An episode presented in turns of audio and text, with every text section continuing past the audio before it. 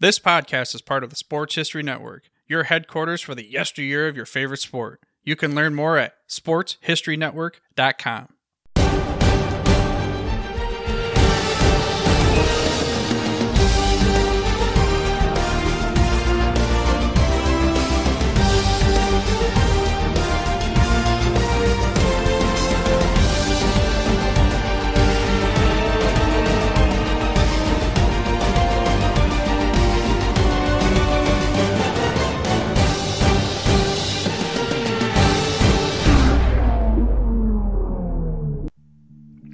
They were the first team to beat the Celtics in an NBA Finals and one of three teams to do so. The Los Angeles Lakers defeated the Celtics in the finals in 1985 and once again in 1987 with Magic Johnson and Kareem Abdul Jabbar. Then later in 2010 with the late Kobe Bryant. Then last season it was the Golden State Warriors who beat the Celtics for the title.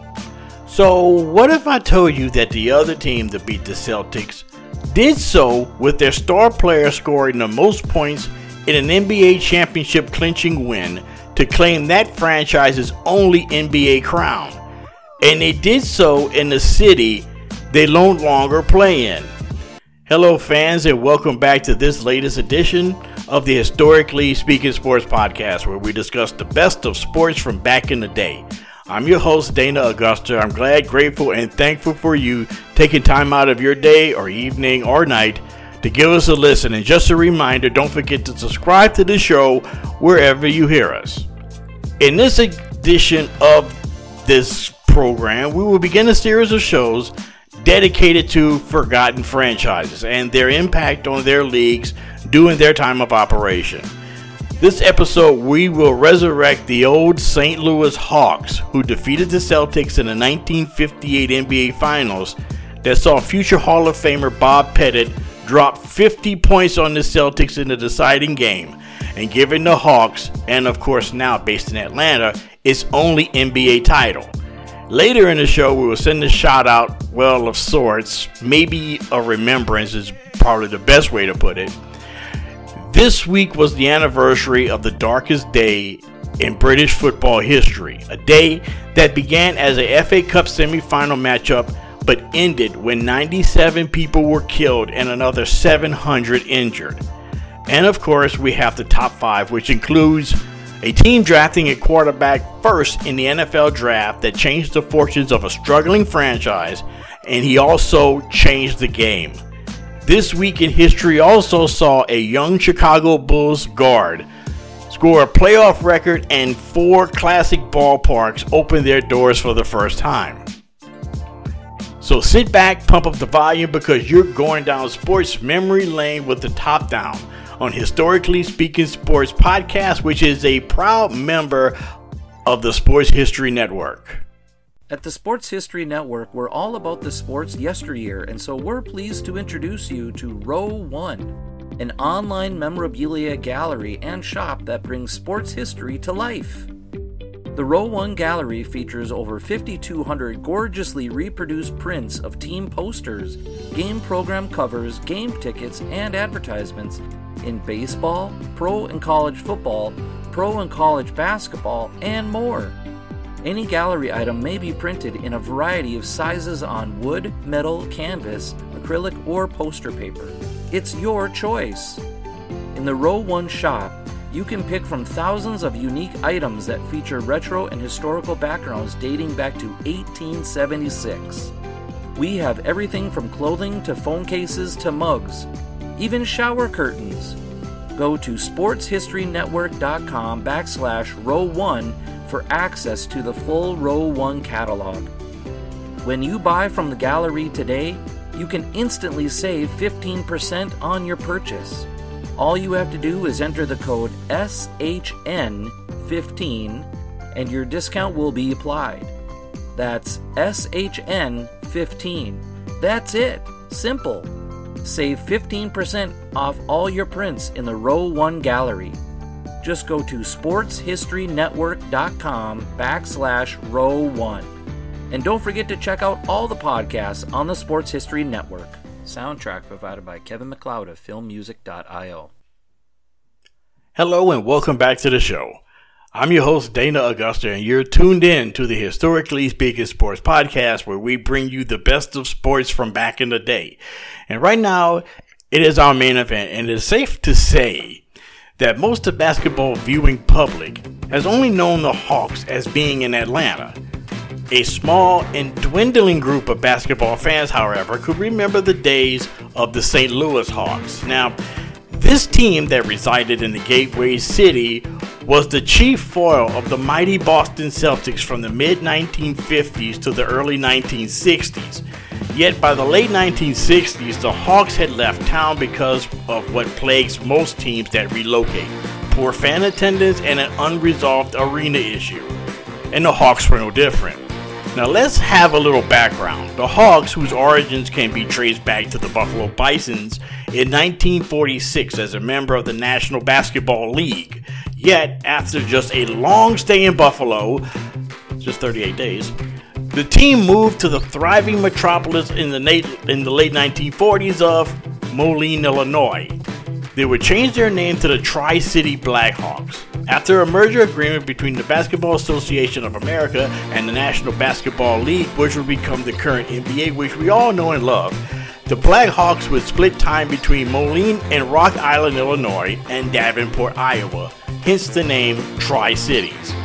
The team was owned by Ben Kerner and Leo Ferris, and in 1951, they hired a young coach named Arnold Red Auerbach who would coach the Hawks, or Blackhawks, to their first NBA postseason appearance.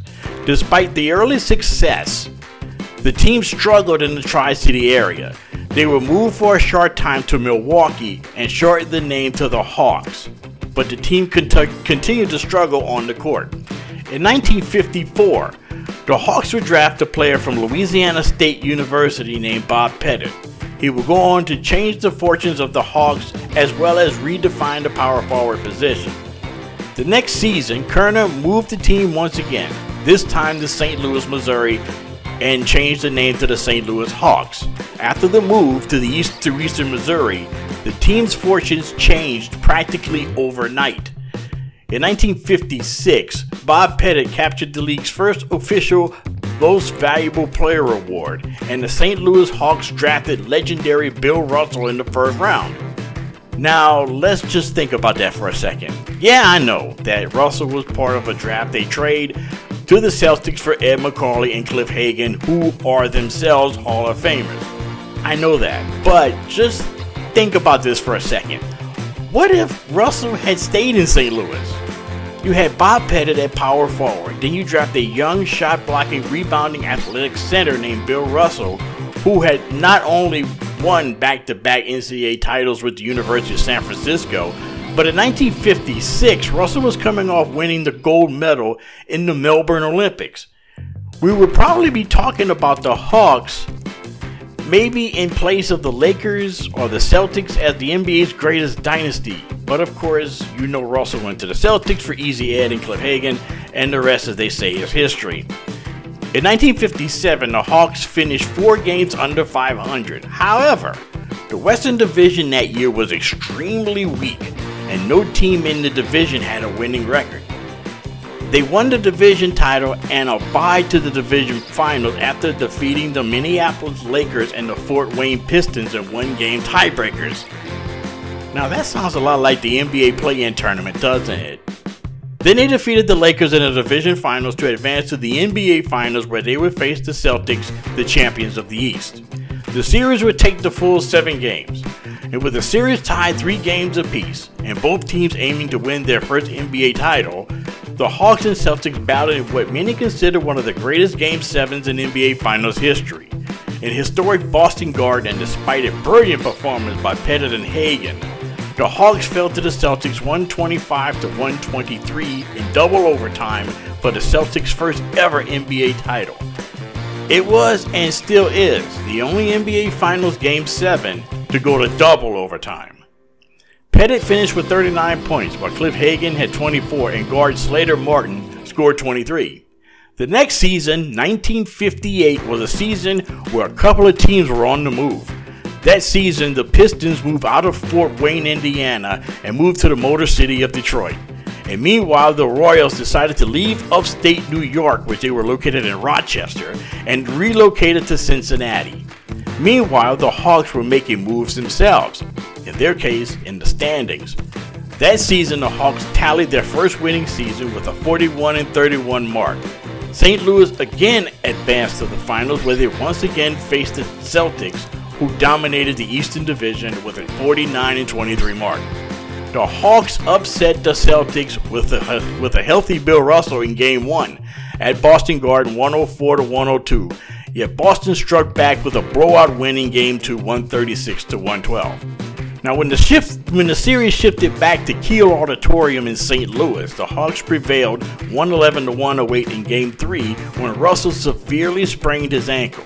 Without Russell, the Celtics evened the series with a 109 98 surprise win in game 4. Then St. Louis turned the tables on the Celtics, winning 102 to 100 to force Game 5 back in Boston to take the series lead.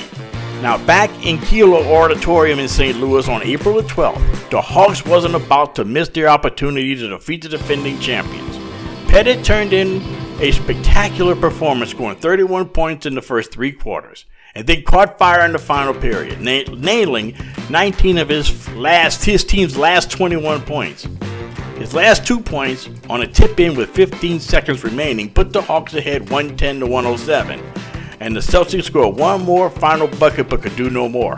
The Hawks finally had the title with a 110 to 109 championship clinching victory. Pettit has scored 50 points, including the Hawks' 18 of the last 21 points in propelling the Hawks to the championship.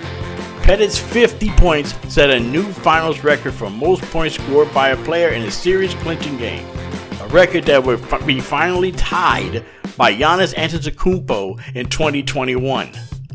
Now, according to most observers, they figured that the Celtics probably would have won the 1958 title if Russell hadn't suffered his injury in Game 3. Auerbach, however, found no comfort in that opinion. Quote, You could always look for excuses. In this case, we just got beat. Unquote. The following season, Bob Pettit led the Hawks to the Western Division best 49 and 23 record and helped him capture his second MVP award. However, the Hawks wouldn't reach the finals as they were defeated by the Minneapolis Lakers in the East in the Western Division final. The Hawks remained one of the NBA's premier teams for the next decade. In 1960, under former under former player and new coach Ed Macauley, the team advanced to the finals for the third time in four seasons, but lost to the Celtics in another seven-game thriller. The following year, with the acquisition of rookie Lenny Wilkens from Providence, the Hawks repeated their success but met the Celtics in the 1961 NBA Finals again and lost in five games. They will remain contenders for the most for most of the 1960s and advancing deep into the playoffs and capturing several division titles. Yet it all began to change in the mid 1960s. Despite the success, Hawks owner Ben Kerner became weary of the Hawks' longtime home, Kiel Auditorium. The 33 year old arena seated only 10,000 people and was starting to show its age.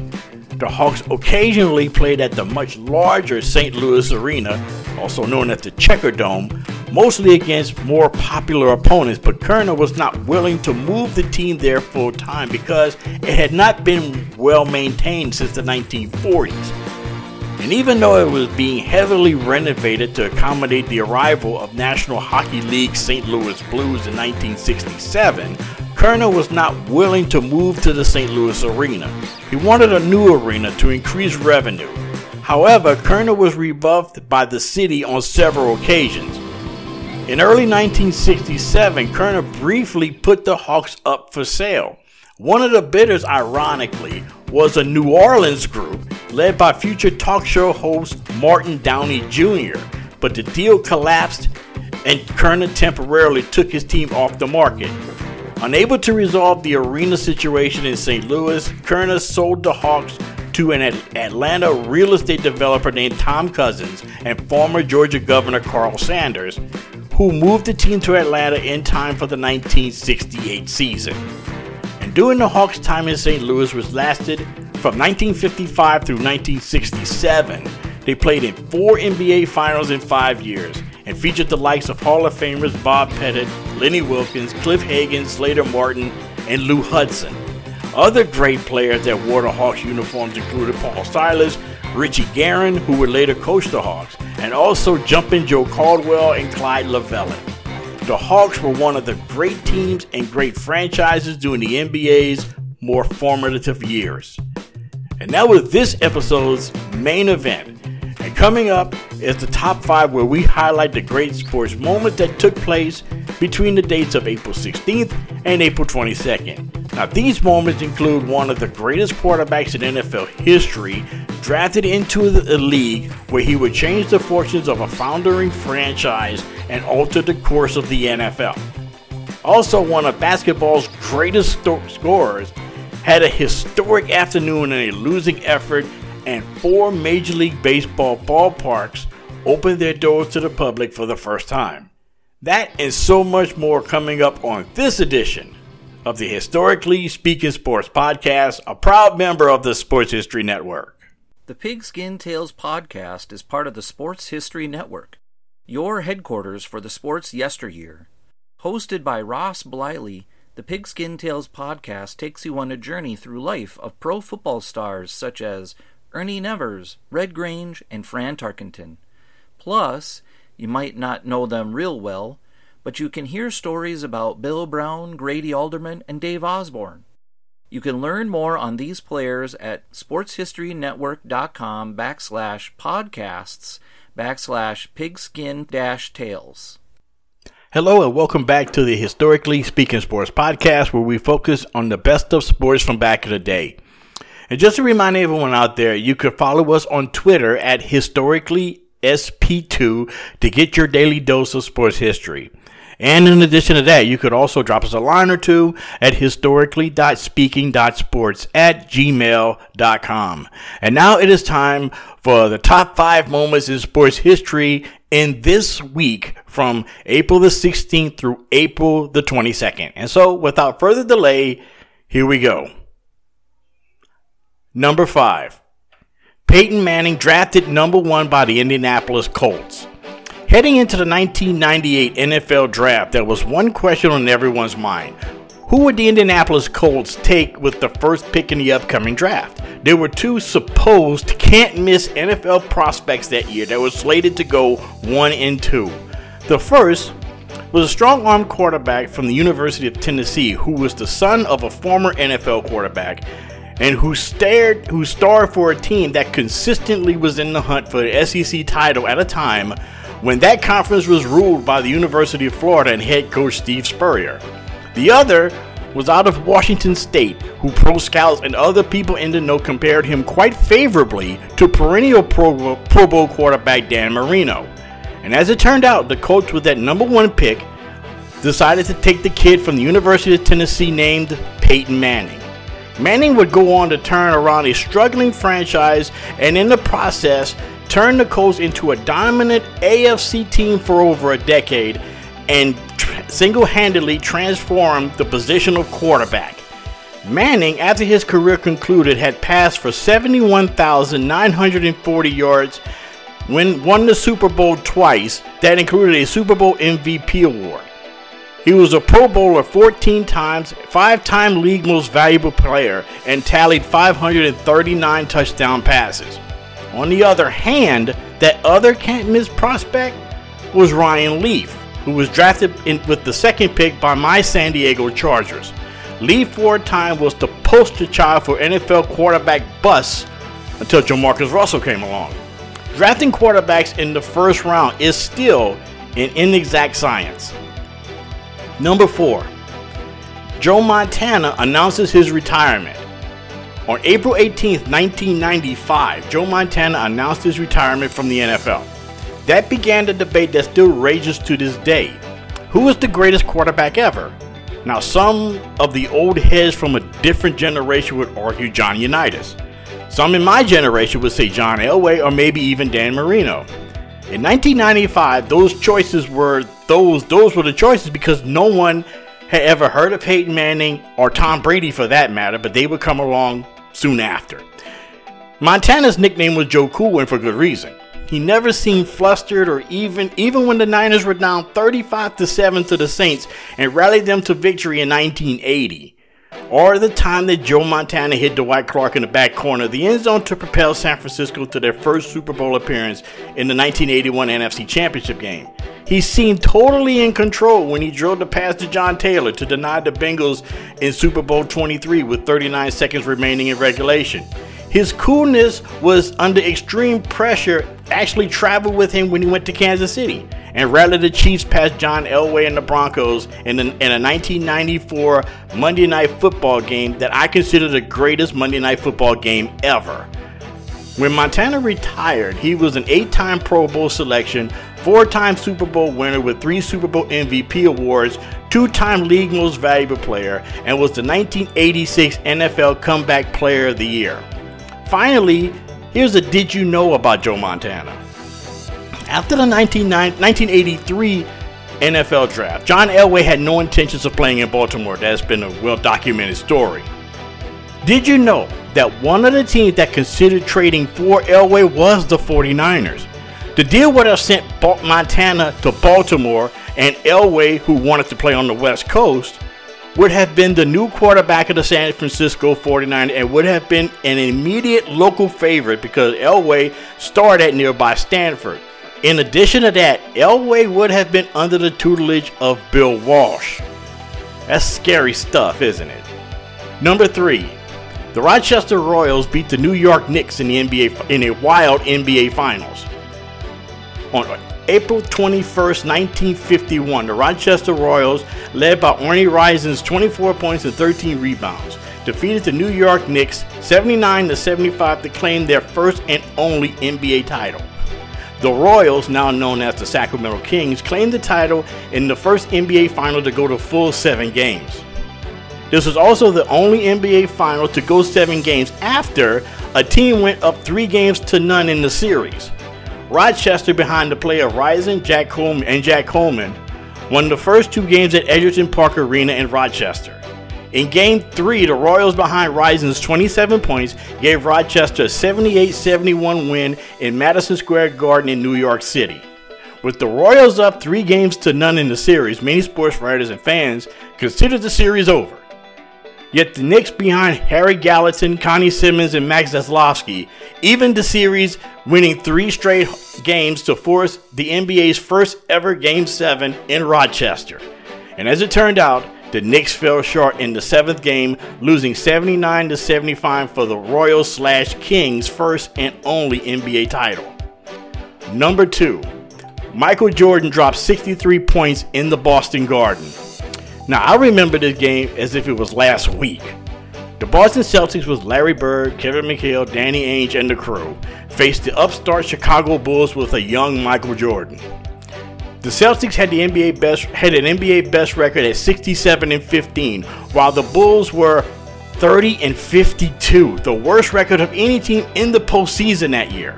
Sports writers and analysts were convinced that this would be basically a warm up for the Celtics playoff run.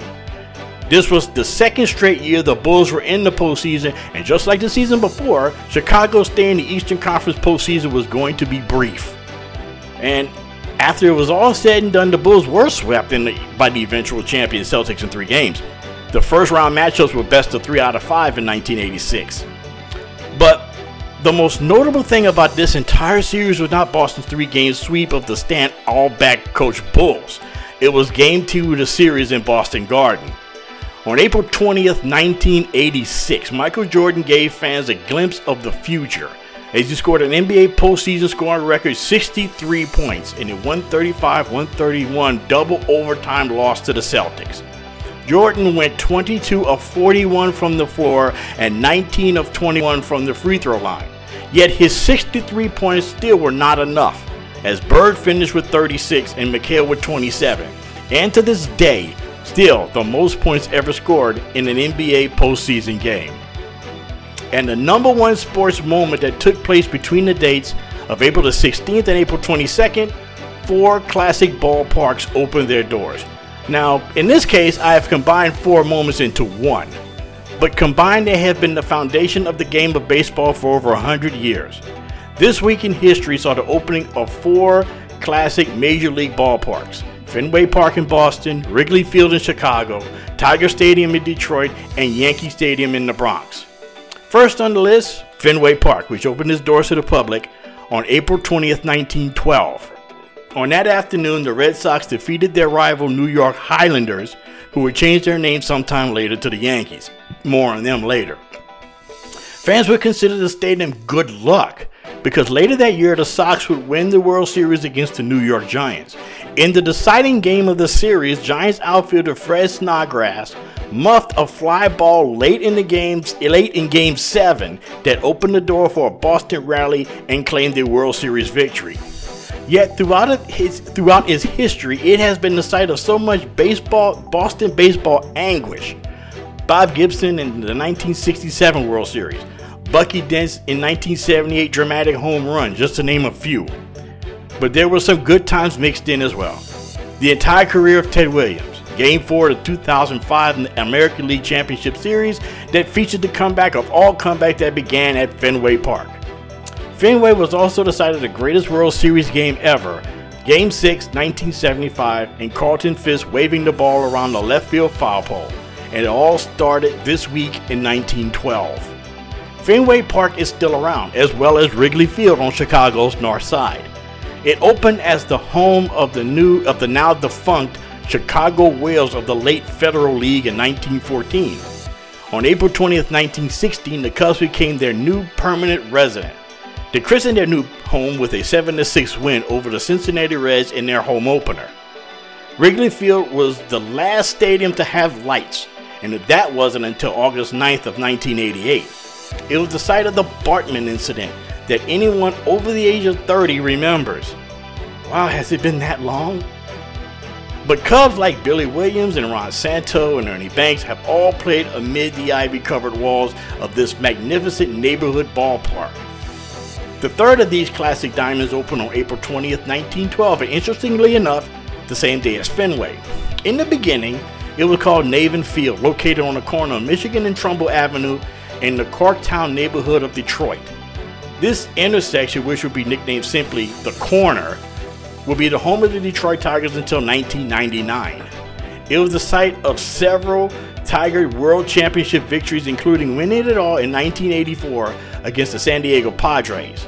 The 84 Tigers is ranked with some of the greatest teams in baseball history as they started the campaign with a 35 5 record in their first 40 games. Detroit is famous and also notorious for its passionate fans.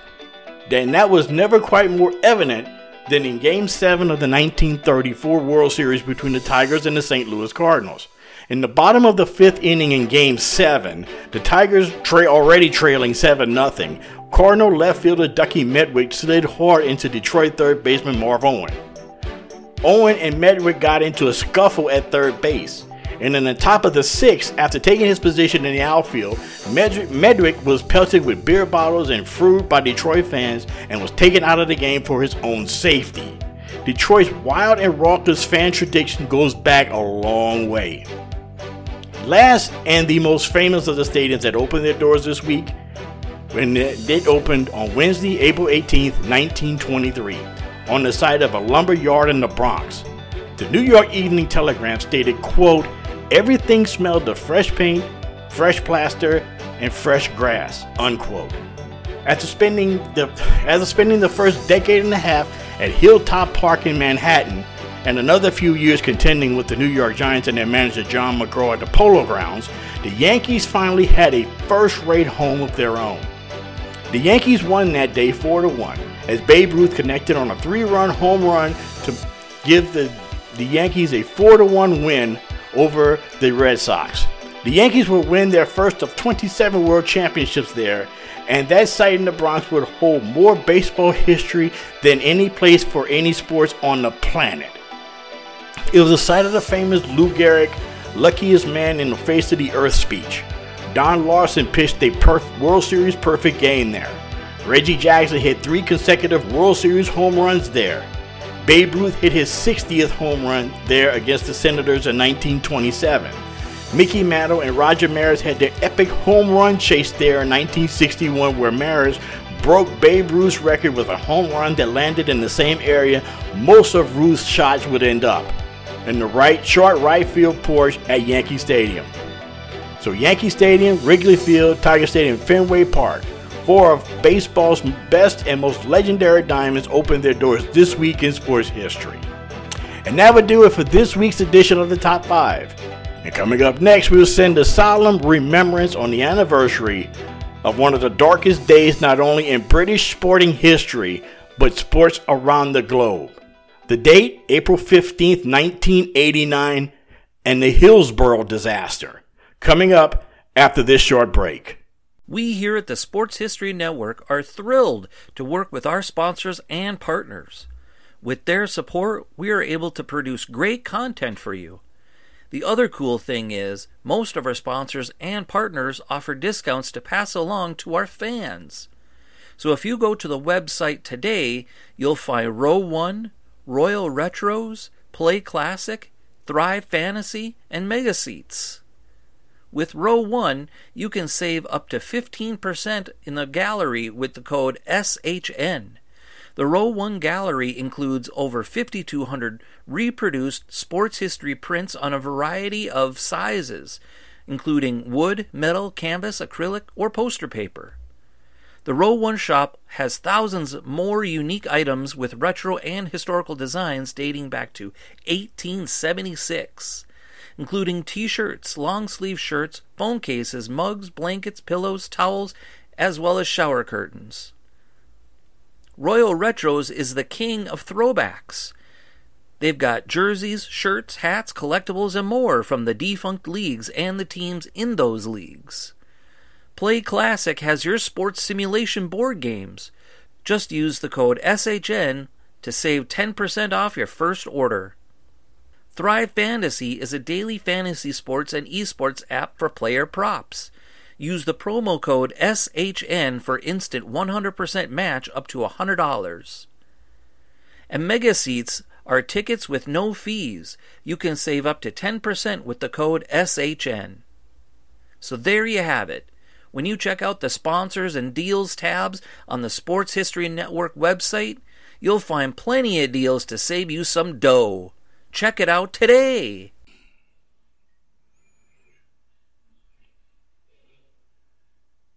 Hello, and welcome back to the podcast.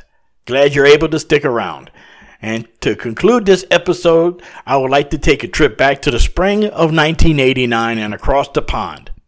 This part of the show, we call it the shout out, as we take a look at a significant athlete or event that took place, which is celebrating an anniversary the week of the release of this episode.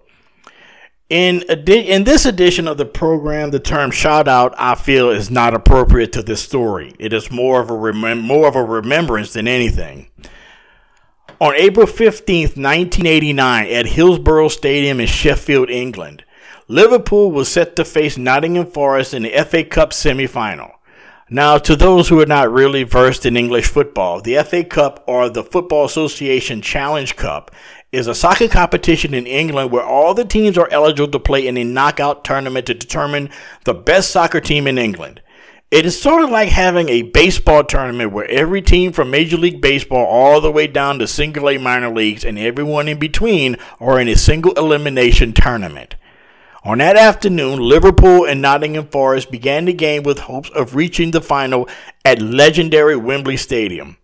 However, as the day end ended, English sports writers and newscasters called it, quote, the darkest day in British football history, unquote.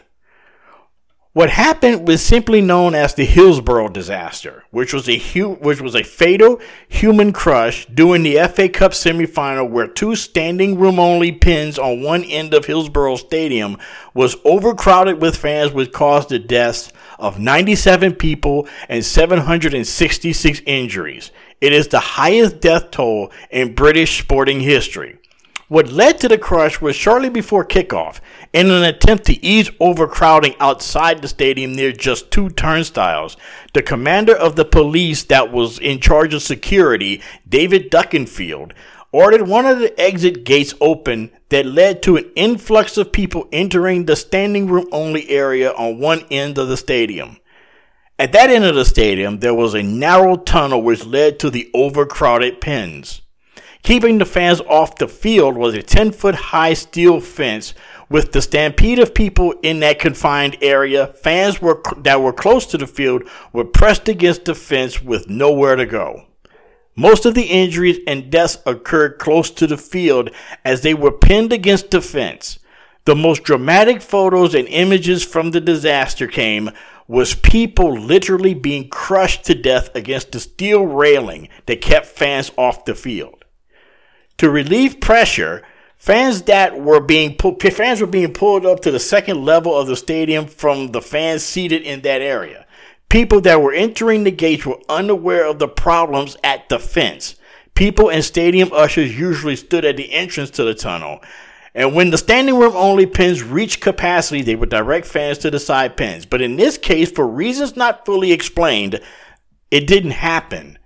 Shortly after the game began at 3 p.m. local time, fans were still streaming into the game. Liverpool's goalkeeper, Bruce Grobbelaar, reported fans pleading with him to keep to help them as the situation worsened. The fans were beginning to climb the fence onto the field, and the police tried to stop them at first, thinking it was a field invasion. Then South Yorkshire Police Superintendent realized the situation and ran on the field to gain the attention of game referee Ray Lewis. He stopped the match shortly after it began as fans climbed the fence in an effort to escape the crush.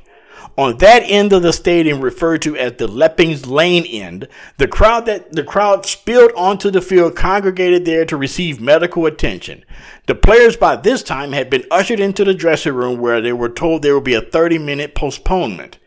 Those still trapped in the pens were packed so tightly that many of the victims died of compressive asphyxiation while standing.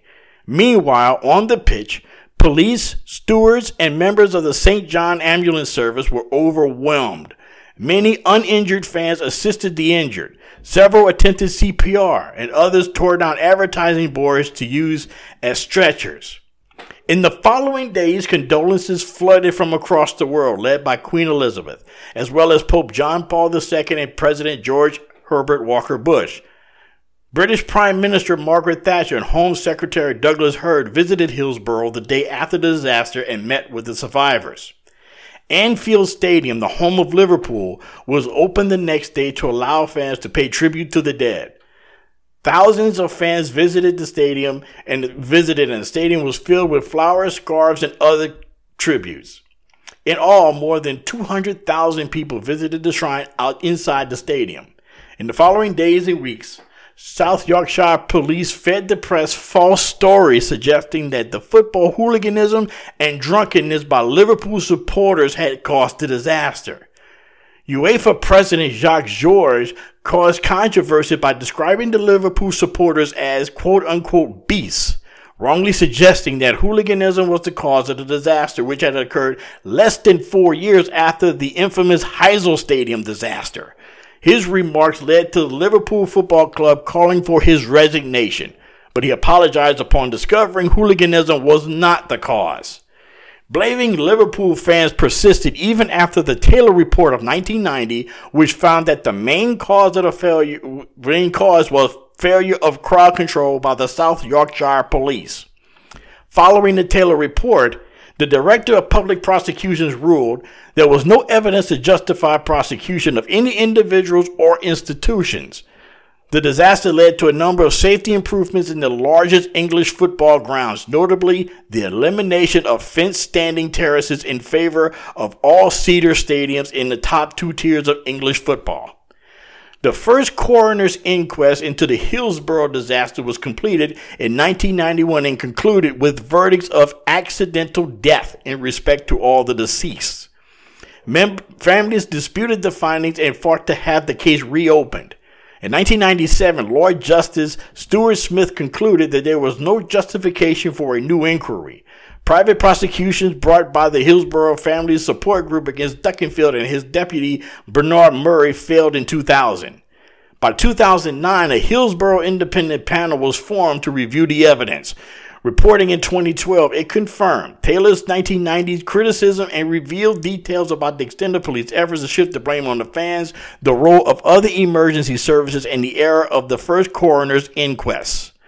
The panel's report resulted in the previous findings of accidental death being quashed and the creation of a new coroner's inquest. It also produced two criminal investigations that led to police in that led, led by the police in 2012. Operation Resolved looked into the causes of the disaster and by independent police co- complaints commission to examine the actions of the police in the aftermath. The second coroner's inquest was held from April 4, April 2014 to April 2016, and they ruled that the supporters were that, the supporters were unlawfully killed owing to gross negligent failures by the police and ambulance services to, to fulfill their duty of care. The inquest also found that the design of the stadium contributed to the crush and that the supporters were not to blame for the dangerous conditions. Public anger over the actions of the police force during the second inquest led to the suspension of South Yorkshire Police Chief Constable David Crompton following the verdict. On June of 2017, six people were charged with offenses including manslaughter by gross negligence, misconduct in public office, and perverting the course of justice for their own actions during and after the disaster. The Crown Prosecution Service subsequently dropped all charges against one of the defendants. The Hillsborough disaster was one of the darkest moments in the history of English football and is still talked about to this day. The game was eventually resumed, moving the match to Old Trafford in Manchester on May 7th with Liverpool beating Nottingham Forest. In the FA final, Liverpool would beat Everton as both teams wore black mourning armbands as a gesture of respect to the victim, through the victims. And that will do it for this edition of the Historically Speaking Sports Podcast. Thank you guys for listening. And as a reminder, don't forget to subscribe to this podcast so you can get new episodes when they are released. And check us out on Twitter at HistoricallySP2 where you can get your daily dose of sports history. And you could also drop us a line at historically.speaking.sports at gmail.com. And if you haven't subscribed already, please do. And also, please tell your family, tell your neighbor, tell a friend, and even tell a passerby on the street about us. I would really appreciate it. And until next time, I'm Dana Auguster, your host, saying so long.